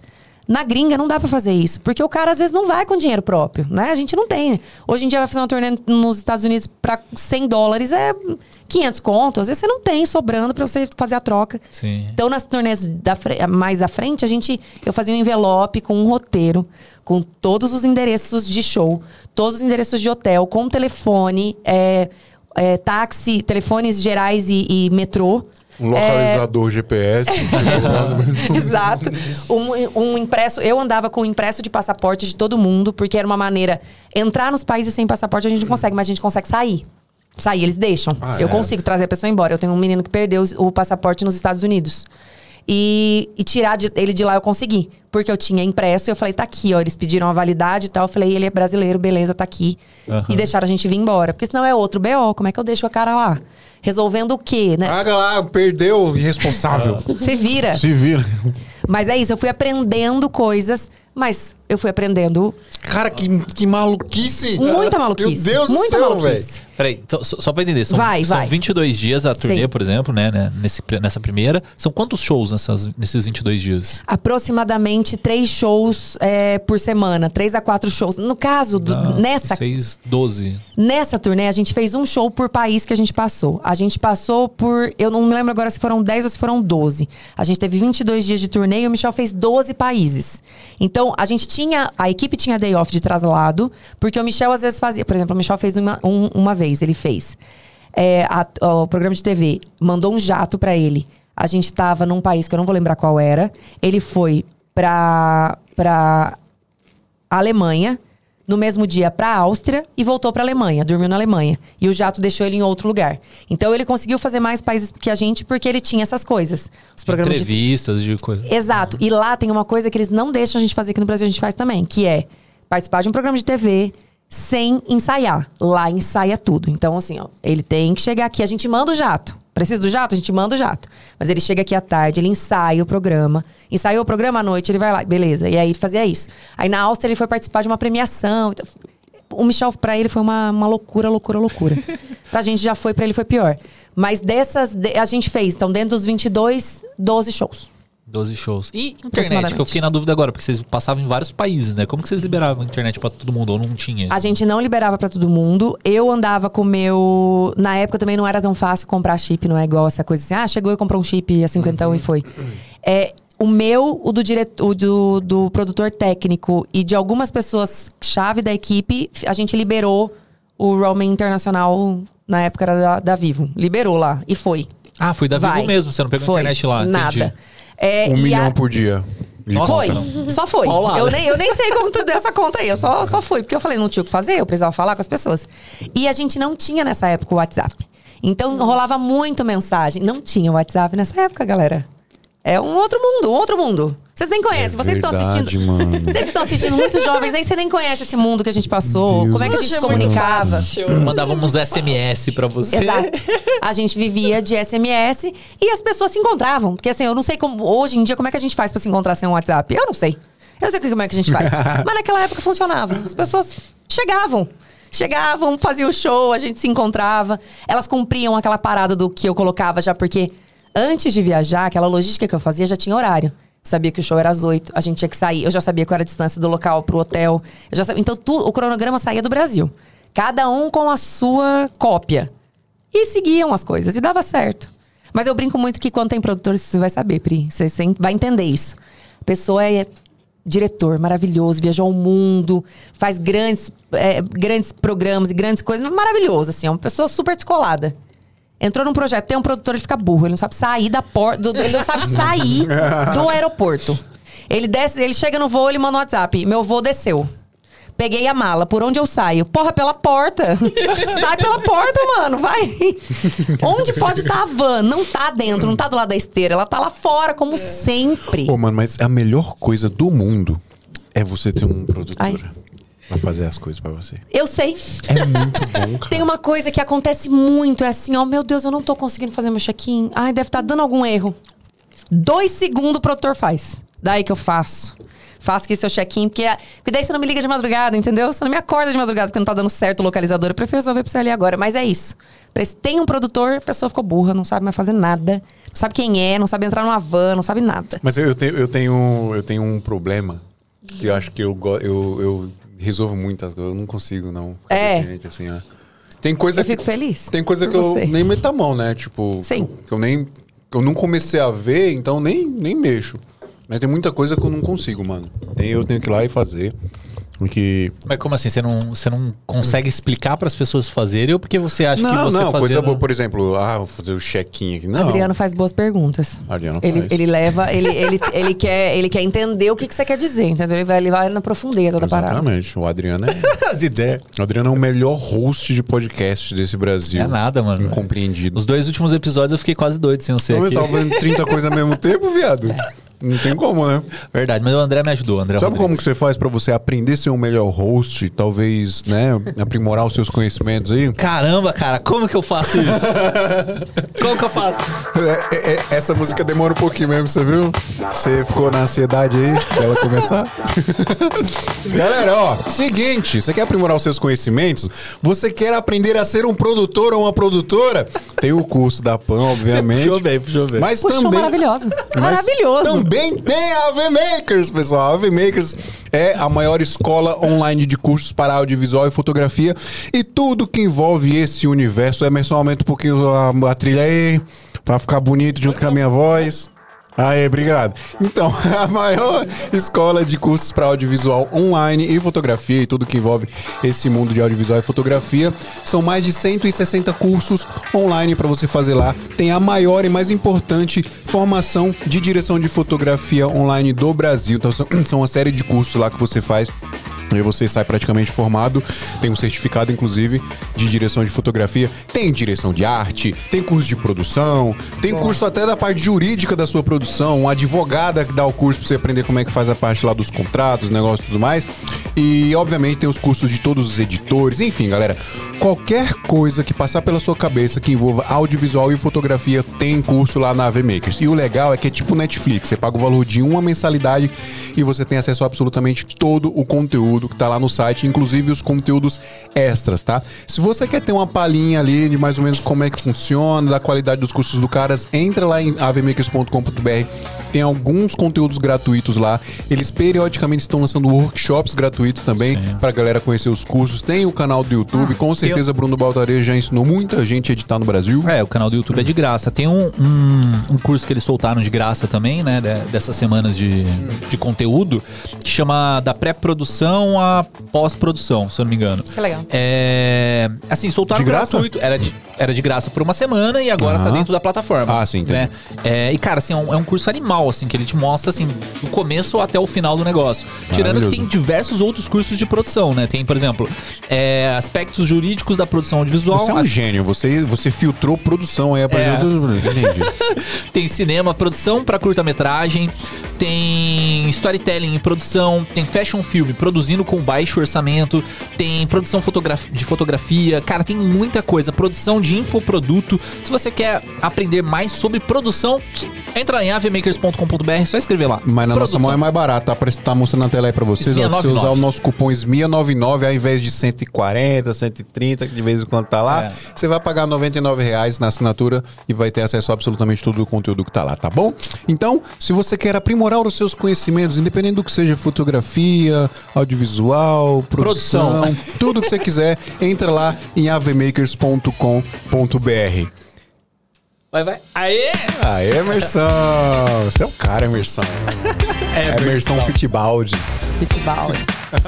Cara, mas sabe, essa técnica do fio é uma técnica interessante. Pra ele decorar o nome da pessoa, ele remete a pessoa ao outro personagem. Perfeito, perfeito. Aí ele olhou, olhou pro Emerson. Emerson, é, Emerson, Emerson Fittipaldi. Emerson Nunca mais Fittipaldi. esqueço. Nunca, Nunca mais vai mais. esquecer. Eu sou péssima com nome também. Eu sou muito Tem que boa fazer com isso. memória fotográfica. Eu, eu, eu sou boa, meu negócio é memória fotográfica. Nome eu sou péssima. Eu tenho essa, eu uso a, a Tem mesma que fazer, técnica. tem que fazer A essa mesma técnica. técnica. Senão você não consegue decorar vai. nada, Sabe o não. nome de todo mundo do condomínio, todos os porteiros. Todo... Por- justamente por causa disso. Cara. Tem um, um dos porteiros do meu condomínio, eu decorei porque o nome dele é Jailson. É. Ele é o filho da prisão. Como assim? Existe um filme que chama Exato. Filho da Prisão. Vocês não entenderam? Por que, que você tá rindo? Eu não sei.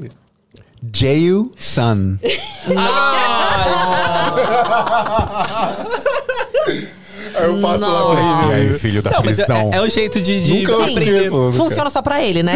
É a mesma referência do Goku lá e tal. Massa. Eu tava vendo um podcast lá do pessoal falando, é uma galera que assim, consegue decorar, sei lá, mil números da- do pi, os caras decoram fazendo associações assim. E é bizarro, né? Eles têm aquele negócio do palácio é, mental, que é o mesmo esquema que o Sherlock Holmes faz. Aham. Ele vai atrelando. é, eu tenho que decorar um número grande. Então, em vez de eu decorar a sequência de números, eu vou atrelando assim, ah, o número é, sei lá, 314. Então, são três patinhos nadando em uma lagoa em, no- na cidade de, sei lá, de Passa quatro. Passa quatro, perfeito. é, e é- os caras vão decorando assim, é uma forma também, né? De você não esquecer as pessoas. É louco, porque você, ao invés de decorar números, agora você tem que decorar uma história gigantesca e, e, e, e O storytelling dos números. Mas a mente humana, a gente, a gente evoluiu, né? Que eu, eu tá- eu tô lendo aquele livro lá. Tá lendo A gente- Sapiens? Ó, tô Eita, quase terminando. tô quase-. A gente evoluiu muito Harari. por causa de, de histórias, né? A gente Sim, troca histórias, então as histórias é o que fazem.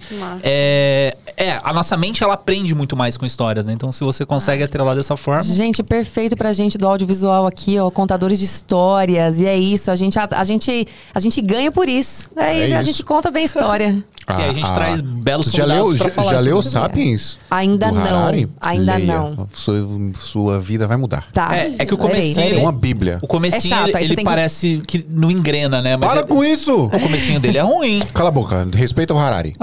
É muito Tem que bom desde o ultrapassar começo. a quebrantação, As tá? primeiras páginas, do começo ao fim, é Mas você ficou maravilhado pelas primeiras páginas? Tudo, Sério? Claro. Ah, primeiro você fica falando dos homo sapiens e homo... É óbvio, é maravilhoso o início da história ali. Para de Ele spoiler, fala eu da, saber da- da revolução Eu quero cognitiva. saber da Pan. Eu, quero, eu, eu aí, queria Pri. saber, vai, pergunta isso. Não, deixa a Pri falar. Você não falou nada, mano. Não, a você Pri não tá, a Pri tá quietinha. Vocês não deixam eu falar. Vocês só querem saber, Não, pô, é o de Michel seguinte, Telói. seguinte, Então vai, vai. A Priscila, ela sempre fala, eu vou no eu vou no. Ah, Eles aí não ela vem. deixam eu falar, é toda vez é assim, você não fala. Vocês falam demais. Olha, ó. Eu você falo Vai, fala, fala. Eu quero saber. Eu sei que vocês são muito famosos. Eu quero saber todos. Puta, agora você vai pegar, porque é a memória, a memória. É, eu, eu venho do mercado sertanejo, né? Então, eu- Então, dos sertanejos, assim, eu, eu fiz muitos, assim, dos menorzinhos, mas eu. É, é, Chitãozinho Chororó, Bruno Marrone, Michel. é, Mas isso você fala produção artística, de acompanhar na estrada? Não, na nunca parte de- acompanhei ninguém na estrada a não ser Sandy Júnior. Sandy Júnior, que tem ali um começo, meio e fim, né? Foi o único que eu acompanhei shows na estrada. Todos os outros é ou clipe, ou DVD, ou alguma coisa nesse sentido. certo. É, então, meu Deus, eu sou- aí a hora que me pergunta, eu travo. Mas tá, Chitãozinho Chororó. Vai, Cláudio. Você veio aqui só pra isso. Você não fez a lista? Vai, não? Cláudio. Vai. É, Vem cá, os vem cá. artistas já Vem cá, vem cá, sério, vem cá, vem cá. famosos. Vem cá perto do Vai ter que vir, vai ter que vir. Chitãozinho Chororó, Bruno Marrone, é, Michel. É, artistas, sertanejos. É, ah, não, deixa eu falar de todos os artistas. Léo Santana, Ludmilla. Vem, vem, vem, vem, vem. Léo, Sant, é, Léo Santana, Ludmilla. Que outros artistas eu Você já vai ter que abaixar um pouquinho pra aparecer na câmera. Ou, ou bota no make-off, bota no, no make-off. Eu acho que você vai lembrar mais do que eu, mas vamos lá, pelo começo. É... Não, já fa... o Chitãozinho Chororó, Chororó, Bruno Chororó, Marrone. Bruno Marrone. Ludmilla, você falou Sandy Júnior, Michel Teló. Léo Santana, ah, Léo Santana. Maneva. Maneva. Caramba. Porra. Atitude Eu sei- eu sei- 67 que eu Atitude vi. 67, Bruninho e Davi. Bruninho É... hum, Ai, gente. Ai, É gente demais, Vou gente passar. demais. Eu tenho muito. Eu já fiz muita. Obrigada, obrigada, obrigada. Obrigada, Cláudio. Obrigada pela sua participação. Eu fiz muito artista já, e muito artista menor. É, Eu já fiz artistas que não são tão conhecidos. Porque o, o sertanejo é assim, né? Você sacudiu um pé de manga, que tem muito também no- em qualquer lugar. Cai três, três dupla. e aí elas se separam, elas se misturam entre elas. E aí, eu gravei o Bem Sertanejo, por exemplo. Eu fiz o documentário do Bem Sertanejo, do Fantástico. É, três temporadas dele. Lá eu fiz é, Lua Santana, fiz é, Jorge Mateus. Re- Maiara Maraíza, Henrique Juliano, é, Almir Sater, Sérgio Reis. Tá bom, quem que você não fez? É, é isso. Eu acho que é uma que turma. é. não fez? E aí eu fiz esse. Aí quando a gente foi entrando. Eu, eu, com, a, com a Universal, eu fiz algumas, alguns artistas que saíam do meu meio, mas que tinham ligação ao sertanejo. Então, a Maria Cecília Rodolfo. Então, eu fiz alguns. Por exemplo, a Maria Cecília Rodolfo teve um empresário que, foi, o que é o mesmo empresário do Maneva. Agora não é mais da Maria e de Cecília Rodolfo, mas é do Maneva. E aí me levavam pro Maneva. É, Léo Santana eu fiz com a Universal, Ludmilla eu fiz com a Universal. E aí depois de Sandy Júnior, que daí eu- o mercado também se abriu muito mais para um mercado mais pop. Aí eu fui fazer Carol Biazin, por exemplo. Porque a gente fica atrelado muito a um mercado mesmo, né? Então, assim, as pessoas te conhecem mais dentro daquele mundinho. O, o audiovisual, o show business, na verdade, é uma grande pequena cidade, né? Uma bolinha. É uma bolinha, é uma bolinha ali que a gente fica convivendo ali naquele meio, mas são várias bolinhas, né? Então, assim, existem o audiovisual tem uma, várias bolinhas. Vocês têm a de vocês, aí tem um outro diretor que tem a deles, e, e eu fui estourando algumas bolinhas, assim, nesse sentido, mas eu já fiz muito, muito artista, mas boa parte dos sertanejos. Pensando em videoclipe, qual foi a maior produção? Cara, a minha maior produção. O, o videoclipe mais trabalhoso que eu já fiz na minha vida foi do MC Gui. Quem é Foi um esse clipe. MC Gui é um. Ele ah, tava na fazenda, é um MC aí e tal. Um loirinho, aquele, É o que aquele deu novinho. Vários B.O. Fazenda, né? Isso, foi antes dos BO que eu gravei ele.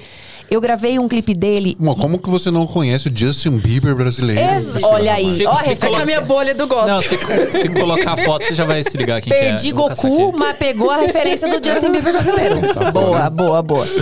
Eu gravei um clipe dele que foram três diárias insanas, porque era um, era um clipe muito grande, com muita. E aí também, clipe tem uma outra. Eu, não é a minha, meu, meu- minha maior paixão gravar clipe. Por quê? Pouca verba, pouca equipe, muita coisa pra ser feita, né? Então, assim, é, com clipe eu aprendi, mas é uma excelente maneira de aprender, gente. Se você aí tá, vai lá fazer é, AV, como é que é o nome dela? Harvey AV Makers. fez o seu curso na AV Makers, ou aprendeu com o Produza, ou tá ouvindo aqui, quer começar, vai fazer clipe. Vai. vai... Eu ia falar uma coisa muito Ou feia. clipe mas não ou precisa, casamento, vai. né? Você Exato, aprende tudo. Exatamente. Porque no clipe eu aprendi, por exemplo, a, um pouquinho de, fi- de, de figurino.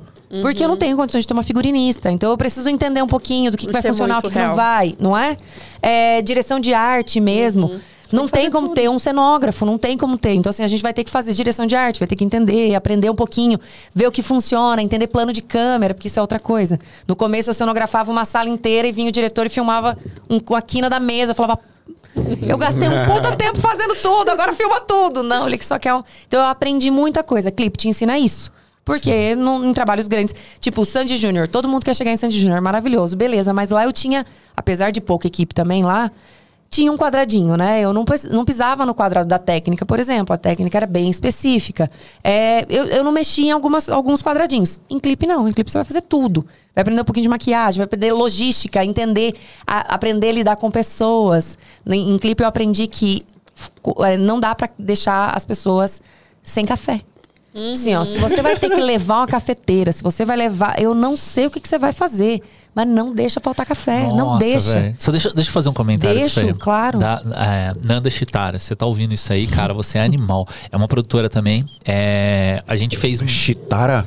É, é, é, acho que é apelido Chitara, não sei. É Nanda, eu chamo, ela, eu chamo ela de Nanda e. Não, muito bom. Tá. Chitara é um nome maravilhoso. É um nome artístico maravilhoso. Forte. E, e qual que era o lance? A gente fez uma live, assim, grande e tal, né, pro, pro Roberto Justus e tal. É. Você está demitido? Vê-se! E, cara, Roberto Justus é tipo, é, é 200 por hora, é muito mais do que você vê na televisão. Eu imagino. E, e aí ela fazendo a produção tal, assim, cara, impecável tal. E aí ela conseguiu, assim, umas garrafas de café pra gente, né? Aí a gente ficou felizão, mas assim, tipo, era, era- Só podia entrar com a garrafa de café do próprio hotel e cada garrafa era, tipo, sei lá, 200 reais. Era uma coisa absurda. Aí ela ainda conseguiu algumas, sei lá, pra gente e tal, beleza. Aí na próxima ela falou, não, não, a próxima vocês vão ver. Cara, ela não deixou ca- faltar café um segundo. Ela deixava brigadeiro pra Você equipe esticava a mão, técnica. parecia um Ela- café na sua mão. Cara, você é louco, mano. Eu nunca trabalhei tão bem assim, velho. Mas- Porque, assim, tipo, é, é que não sei, é que as produções que eu faço, normalmente a gente se ferra muito. Sim. E se tem café, é um benefício, tá ligado? Mas quando a pessoa não deixa faltar, faltar café, velho, você fica felizão. Não, eu já tava agoniada. Ia começar a gravação. Cadê a água da. Cadê a água aqui da, da, da É isso. bancada? Não, é, eu, eu tenho. Hoje em dia, é, hoje em dia as pessoas nem questionam. Eu compro da verba de produção, depois eu boto lá na, na, na- na prestação de contas e tudo bem. Mas chegou um momento que quando não tinha verba, eu comprava. Eu, eu, eu- Uhum. porque assim, é um custo muito baixo.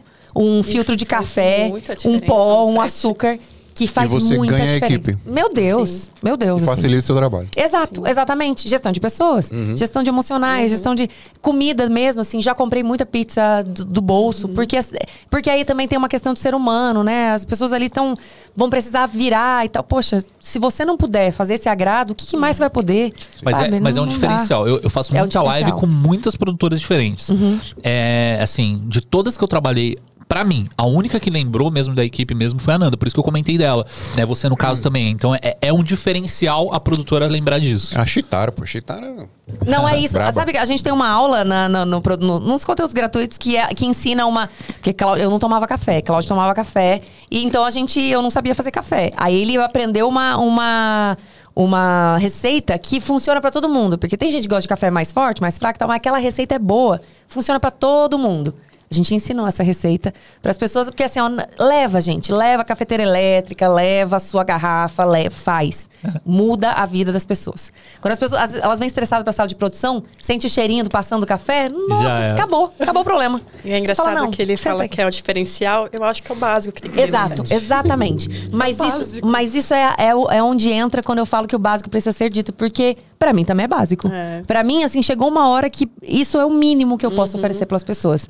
Nem todo mundo pensa. É. É que, assim, a- até pode ser que pra direção, para os produtores, sei lá, ma- quando é uma coisa grande, né? Quando é coisa assim mais enxuta, que tá tudo brother e tal, assim, é tranquilo. É, tem sempre aquele cafezinho que um ou outro conseguiu arrumar. Mas quando é produção grande, normalmente pensam mais nos diretores. Vamos pensar no, no, no chão de, de fábrica ali, tá ligado? O maluco que tá clicando no VMix. Não Mas a visão, na- no meu caso, é justamente contrária. É desse cara que você precisa. A hora que o bicho pega, quem que você precisa? Você precisa do Fittipaldi aqui, ó. Que tá ali fazendo coisa opa, para lá, lá, lá, opa, lá, por, isso que você, por isso que você trabalha com os artistas monstros aí. Porque você pensa nisso. Olha a produtorinha merda que não pensa nisso. Não trabalha com os artistas frase, monstros. frase do episódio passado, do Jesus Mendes. Quer, quer trabalhar Jesus falou, tá bom. Jesus disse, eu não vou nem questionar. Quer trabalhar diferente? Faça diferencial. Gênio. É um gênio. Você falou isso. E eu, e eu vou falar uma coisa pra você. Eu falo muito no- nos conteúdos. As pessoas acham que a gente precisa. é, que, a, que a régua do mercado é muito alta, né? Como é que eu faço pra chegar naquele Não é cara? que tá- alta. Meu Deus, a nossa régua é baixíssima. É baixíssima. Você precisa Você só- fazer. você só tem que fazer sua obrigação. pouco. Exato. Se você fizer o que você, o que você Foi foi, pago pra contratado, fazer. É. já é muito. Exatamente. Se você fizer o que você foi, foi contratado feliz, meu Deus, você já tá à frente de É um muita gente. plus. Se você fizer um diferen... se você tiver um diferencial, meu Deus, Já aí é. você chegou, você chegou nos grandes. É. Só que as pessoas não estão disponíveis. Porque essa é a parada. É, as os que são bons não- nunca e as tem pessoas agenda. não estão disponíveis no sentido de. de é, a gente tem uma tendência. Eu, eu vejo isso muito. A gente tem uma tendência de replicar o que o nosso meio tá. o que pa- se passa no nosso meio. Nós somos geralmente a cópia dos nossos líderes ou dos Uhum. nossos gestores. Se vem alguém estressado, eu vou começar a trabalhar com, com vocês. Se vocês vêm estressados e me tratam mal, eu tenho uma tendência a replicar. E vou tratar mal. Vocês não, porque eu, tô, porque eu vou, contratar- vou tratar mal o restante. A gente tem preguiça de quebrar o ciclo. Porque quebrar o ciclo dá trabalho. Dá trabalho porque pode ser que eu quebre. Vocês me gritaram comigo. Eu, ao invés de gritar com, com o Emerson, eu vou lá e trato ele bem. Mas ele tá estressado, ele grita comigo de novo. Vai chegar uma hora que eu vou falar, porra, tá todo mundo gritando, eu também vou gritar. Não. Não permita que o meio mude o seu caminho. Permita, ten- tente ser você a diferença que você deseja que o espaço tenha. Sim. Porque dessa forma é, é- é batata. As pessoas vão começar a te tratar da maneira que você trata elas. E aí a gente começa um outro ciclo, um ciclo bom. Porque daí a hora que vocês gritam e eu, te- e eu respondo, ok? vocês vão falar, tá, peraí, eu não preciso gritar. Eu não preciso mais gritar. E aí eu faço o meu trabalho. Porque daí eu- vocês gritaram porque tava faltando alguma coisa. Eu fui lá e agora eu já fiz essa coisa. Pronto, acabou. E o ciclo começa a, a ir melhor. E a gente muda o mercado. Mas é que as pessoas não estão disponíveis a fazer isso. Porque dá trabalho. É chato mesmo você ouvir um grito e segurar o seu ímpeto de não gritar e seguir um outro É caminho. natural a sabe? gente é natural. querer. É, é natural a gente fazer duas coisas. Ou, ou as duas coisas ao mesmo tempo, ou uma das duas. Ou se defender e se colocar num papel de vítima, né? E, tipo, ou você faz os dois ao mesmo tempo e aí fu- E nenhum do, e, e eles não, Não funcionam. resolve. Nenhum dos dois resolve. Exato. Não dá pra ser reativo às coisas. Então, mas é difícil. Mas falando um pouquinho dessa questão da régua que você falou, é, eu, eu faço muito paralelo com, por exemplo, trabalho de pedreiro. Né? Para um pedreiro ser bom, é só o cara chegar na hora. Só. Nossa, é. Tipo, não precisa fazer muito mais do que isso. Ui, porque... é muito difícil achar um pedreiro, mano. Então, Mas, cara, é difícil pra cacete. É, é porque a gente tá falando de pedreiro porque é fora da nossa área, mas pra Sim. quem, Não, mas quem precisa de exemplo é video, ótimo. bem- quem precisa de videomaker passa pelo mesmo apuro, mas sabe? sem dúvida nenhuma. Sim, então, tipo assim, é só você fazer o básico. Fez o básico, já era. E aí eu queria puxar um pouquinho aí falando de videomakers, né? Que você falou bastante dos artistas que você trabalhou e tal. Que, quem que você já trabalhou de, de videomaker, de diretor de, de vídeo, assim, que você fala assim, puta, esse cara é da hora, mano. Cara, eu não, gosto. falo que não é da hora. Ah, Qual que é a não, conclusão? sem nome, sem nome, sem nome. Pelo amor de Deus. Sabe que, que é uma coisa muito louca que eu, eu percebo assim. Quando eu comecei a trabalhar, lá atrás, 2011, 12, é, ainda tinha o nosso meio muito grosso. Ainda tinha aquela coisa assim do diretor é quem grita. Ele pode gritar e ele reclama. Ele, é, Nossa, e eu isso passei por uns caras assim. O cara é muito ruim trampar com esses ah, caras. é horrível, é horrível, porque nada tá bom, nunca. Porque ele fica puto com. E não é com erro. Porque assim, às vezes a gente fica puto com erro mesmo. É, você se estressa, você fala, porra, tá tudo, né? Não podia errar aqui. Normal ficar puto com erro. O problema é o cara que fica puto com nada. É rabugento. Fica- Exato, ele tá gritando pra nada. E gritar não adianta, não resolve. Cara, então assim, há muito tempo atrás, eu trabalhei com essas pessoas, mas faz muito tempo que eu não trabalho mais. É, e que as pessoas. Que, eu, que eu, eu sinto que o mercado mudou. Tem gente, principalmente mais velha, que ainda trabalha nessa pegada? Tem. Outra geração, Tem. né? Exatamente, outra geração. Aliás, produtores também. Diretores de produção que também trabalham na base da porrada. Diretor de fotografia que trabalha na base da porrada. Tem, tem ainda. Mas é uma outra geração. Mas eu acho É, que até o próprio mercado vai meio que cortando essa galera, né? Que- é em que cê- nome de Jesus é o que eu espero. É que você falou de, de disponível agora há pouco, tava pensando até a disponibilidade do bom profissional, né? Quem é um bom profissional, ele não tem agenda praticamente. Então, eu acho que cai muito nesses esses diretores, os diretores que têm essa pegada mais antiga, que é muito tipo gritando só pra impor a posição que ele é um diretor, Sim. né? Tipo, o cara já vai meio que saindo Eu conforme falo, os, pro- eu, os- eu falo que um bom líder não precisa. Ele não precisa falar que é líder, né? Ele é líder de forma natural, as pessoas. Né? Liderança não é, não é uma coisa Não é que imposição. você, que você impõe, é uma coisa que você conquista. Uhum. Não existe esse negócio, ah, eu sou líder. Não, a partir do momento que você falar que você é um líder, você já tá errado, você não é. Exatamente, o pessoas chefe. têm que é, te enxergar, exato, assim. as pessoas precisam te enxergar dessa forma. Então, grita quem quer mostrar alguma coisa que não está fazendo, porque precisa gritar. Uhum. É, mas eu, eu gosto muito, eu tenho um, um- Eu sou muito acelerada, mas eu tenho dois diretores que eu gosto muito de trabalhar. Um é mais acelerado igual eu, fazia parte dos. dos do, da turma dos rabugentos da turnê, que é o Douglas da Gogacine. Gosto muito do Douglas. Ele é uma pessoa que, que me ensinou muito, porque ele vem uma, uma pegada da, da publicidade, mas com essa, eh, a mistura do show business e publicidade. Publicidade é uma coisa que eu fiz pouquíssimo. Então eu sei que tem. eu- existe uma dificuldade de trabalhar com publicidade por causa de agência e cliente, blá blá blá. Eu fiz pouco. Só e ele trazia Deus. pra gente. É, né? É. complexo. E ele trazia pra mim uma, uma visão mais, mais clara, assim. E ele era da, da turma. Os rabugentos da turnê era o, o Virso.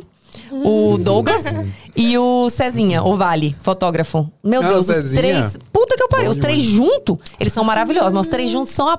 Eles só reclamavam.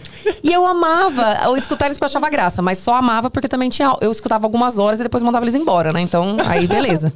Mas eles eram as turma, do- a turma dos, dos, dos rabugento. É, e um outro, um cara que me ensinou muito, assim, eu aprendi muito com eles, foi quando eu comecei a fazer clipe, que é o Alex Batista. O Alex, ele é. Ele gosta de ser professor mesmo. E ele fala devagar, e ele gosta de perguntar o que, que você acha. E eu, às vezes, na produção, no meio da produção, ele falava, Pã, o que, que você acha? E eu pensava, meu Deus, eu não acho nada, só vamos fazer esse negócio, é a minha hora e tal. Mas eu aprendi muito com ele, porque ele trazia tanto. Ele participava muito da produção, então ele ensina, ele fazia parte artística toda, mas ele, ele fazia muito a produção, então eu aprendi esse pensamento artístico atrelado à, a execução da parada. E ele tinha essa paciência, ele me fazia é, perguntas, então eu tinha que ter respostas. Então não era só assim, é, vou deixar a garrafa e a, e a- e a lata aqui, o que, que você acha? Não era só, eu acho que ficou bom. Ele falava, por quê? Ah, porque isso. Então eu aprendi que eu não, um porquê não resolveria. Um, um eu acho bom não resolveria. Eu tinha que ir conduzindo, na pressa, devagar, falando lentamente, porque quando eu falava rápido ele pedia pra eu diminuir. Então foi um grande aprendizado pra mim. E ele me ensinou muito mesmo, porque eu comecei a fazer clipe com ele. Então o Alex Batista foi um grande, um grande professor pra mim nessa, nessa área. Que da hora. O que, que deu na sua cabeça pra você começar a gerar conteúdo? A Foi minha- o Cláudio. É. Não, o Cláudio, o Cláudio me. me, me é, ele, ele começou, ele ficou dois anos ali, Pan, tem que fazer, tem que fa-". E eu falava, cara, que que eu, primeiro, quem que vai querer me ouvir? Dois, eu não faço a mínima ideia como ensino o que eu faço, eu não faço ideia. Eu só fiz. Mas a gente começou a produzir conteúdo por esse motivo que você estava falando a respeito do mercado. É, a gente tinha, eu tinha muita dificuldade muito grande de criar equipe, os bons. Ou eles entravam e logo saíam porque eram bons, né? Ou tinham, criavam suas próprias demandas e tal. E eu tinha muita dificuldade. Então eu sempre estava sofrendo, é, trabalhando sozinha. E aí, quando eu trazia alguém, é, eu tinha que ficar ensinando e eu falava, eu nunca vou conseguir escalar isso daqui, porque a minha dificuldade na produção era isso. Então entendam a minha, a minha dor. O produtor nunca é o, o mais necessário. Qualquer um faz produção. A verdade é essa, dentro do showbiz, dentro do show do- dos sertanejos, vão fazer um DVD. Chamava o diretor de vídeo, chamava a equipe e quem cuidava da produção era a secretária que estava lá. Maravilhosa, perfeita, fez muita secretária, fez, fez produção de DVD. Mas eu falava, cara, eu quero, eu, eu tô cobrando X, eu quero cobrar 2X. Como é que esses caras vão entender a minha necessidade aqui? Então, todo mundo faz produção. Todo mundo, uns melhor, outros pior, um gastando mais, outro gastando menos. É- Mas dá pra fazer, né? Acontece, parada Acontece, acontece. exatamente. Eu tinha essa dificuldade. Então eu comecei a ver o meu diferencial. Só que eu tinha dor que eu falava, eu não vou conseguir escalar isso, porque eu tenho um limite. 24 horas, 7 dias, a minha cabeça não conseguia. Eu preciso ter equipe para eu poder ter equipe. E aí a dor começou, porque daí eu não tinha ninguém. Quem eu confiava. Porque tem uma coisa pra mim que é muito importante. É. De novo, eu gosto, gosto de gerir pessoas. Pra mim, importantíssimo é eu estar aqui com o cliente confortável. Eu sei muito me pôr no meu lugar. Então, por exemplo, eu já parti- participei de reuniões. Primeira vez que eu fui na casa da Sandy. Era a casa da Sandy, né, mano? Mano, você foi na casa da Sandy, eu velho. fui na casa da Sandy, depois na casa do Júnior. Não é uma pessoa só? Não é, cara. Não é. Ah, piadinha idiota. Quando eu fui na casa dela, assim, eu, né, pose. Pose, certamente lá eu participava de coisas que eu, eu escutava coisas que eu não deveria passar. E eu falo sempre muito. Deveria contar para as pessoas.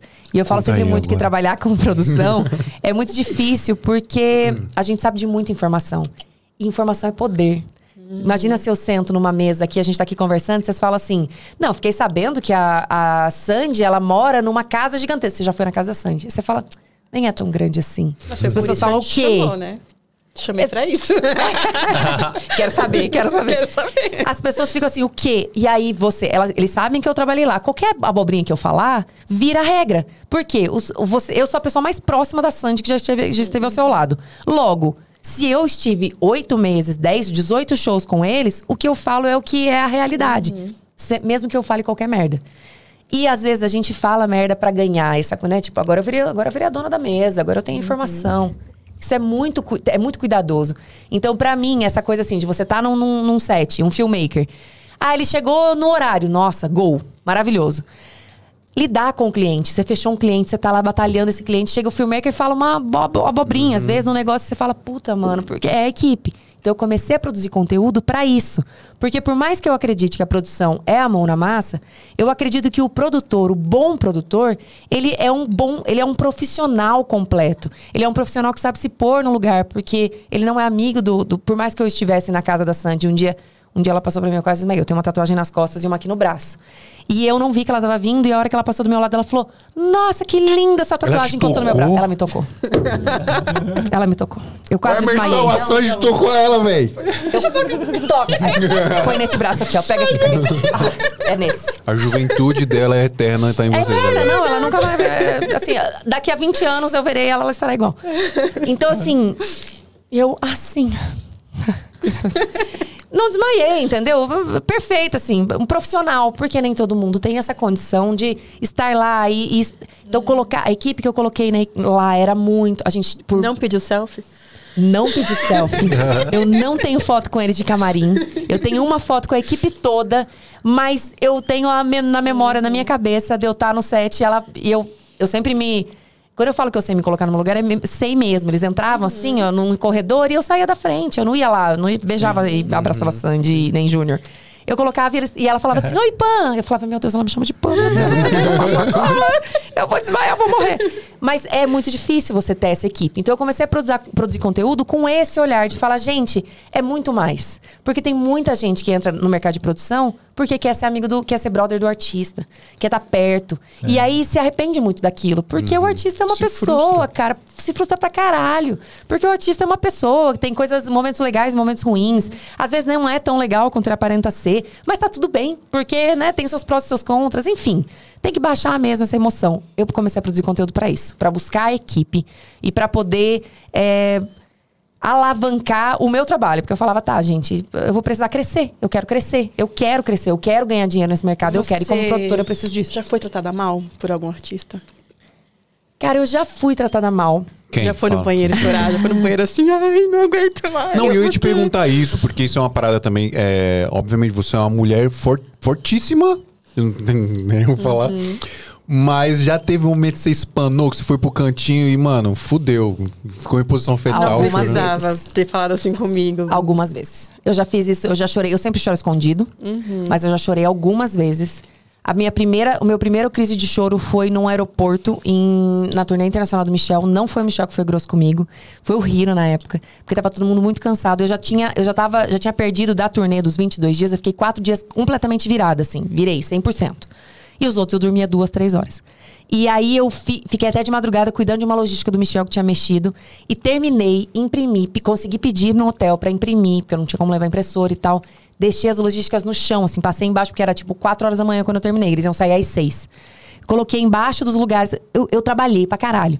E eles, a gente ia pra um aeroporto que tinha um. Tipo, Guarulhos, Aham. é, terminal 1 e terminal 9, sei lá, era na É, puta, na que, eu puta que pariu. pariu. Exato. Pra facilitar, né? Dois terminais longe. Eu deixei a equipe e aí eles me chamaram. E aí eu, com uma, uma- um, um violão nas costas, é, eu corri e tal. E, eu, e eu, Hiro tava muito nervoso e ele brigou comigo. Ele gritou comigo assim. E que você não fez? E aí eu fui falar e ele não me deixou falar. E eu, tá, e aí eles pegaram, volta, deu certo. Eu voltei, cara, desolada, eu tava muito cansada, assim. Aí eu voltei chorando de óculos, assim, tipo. andando, parecia um clipe, né? Chorando no aeroporto, assim, tentando não perder o voo também.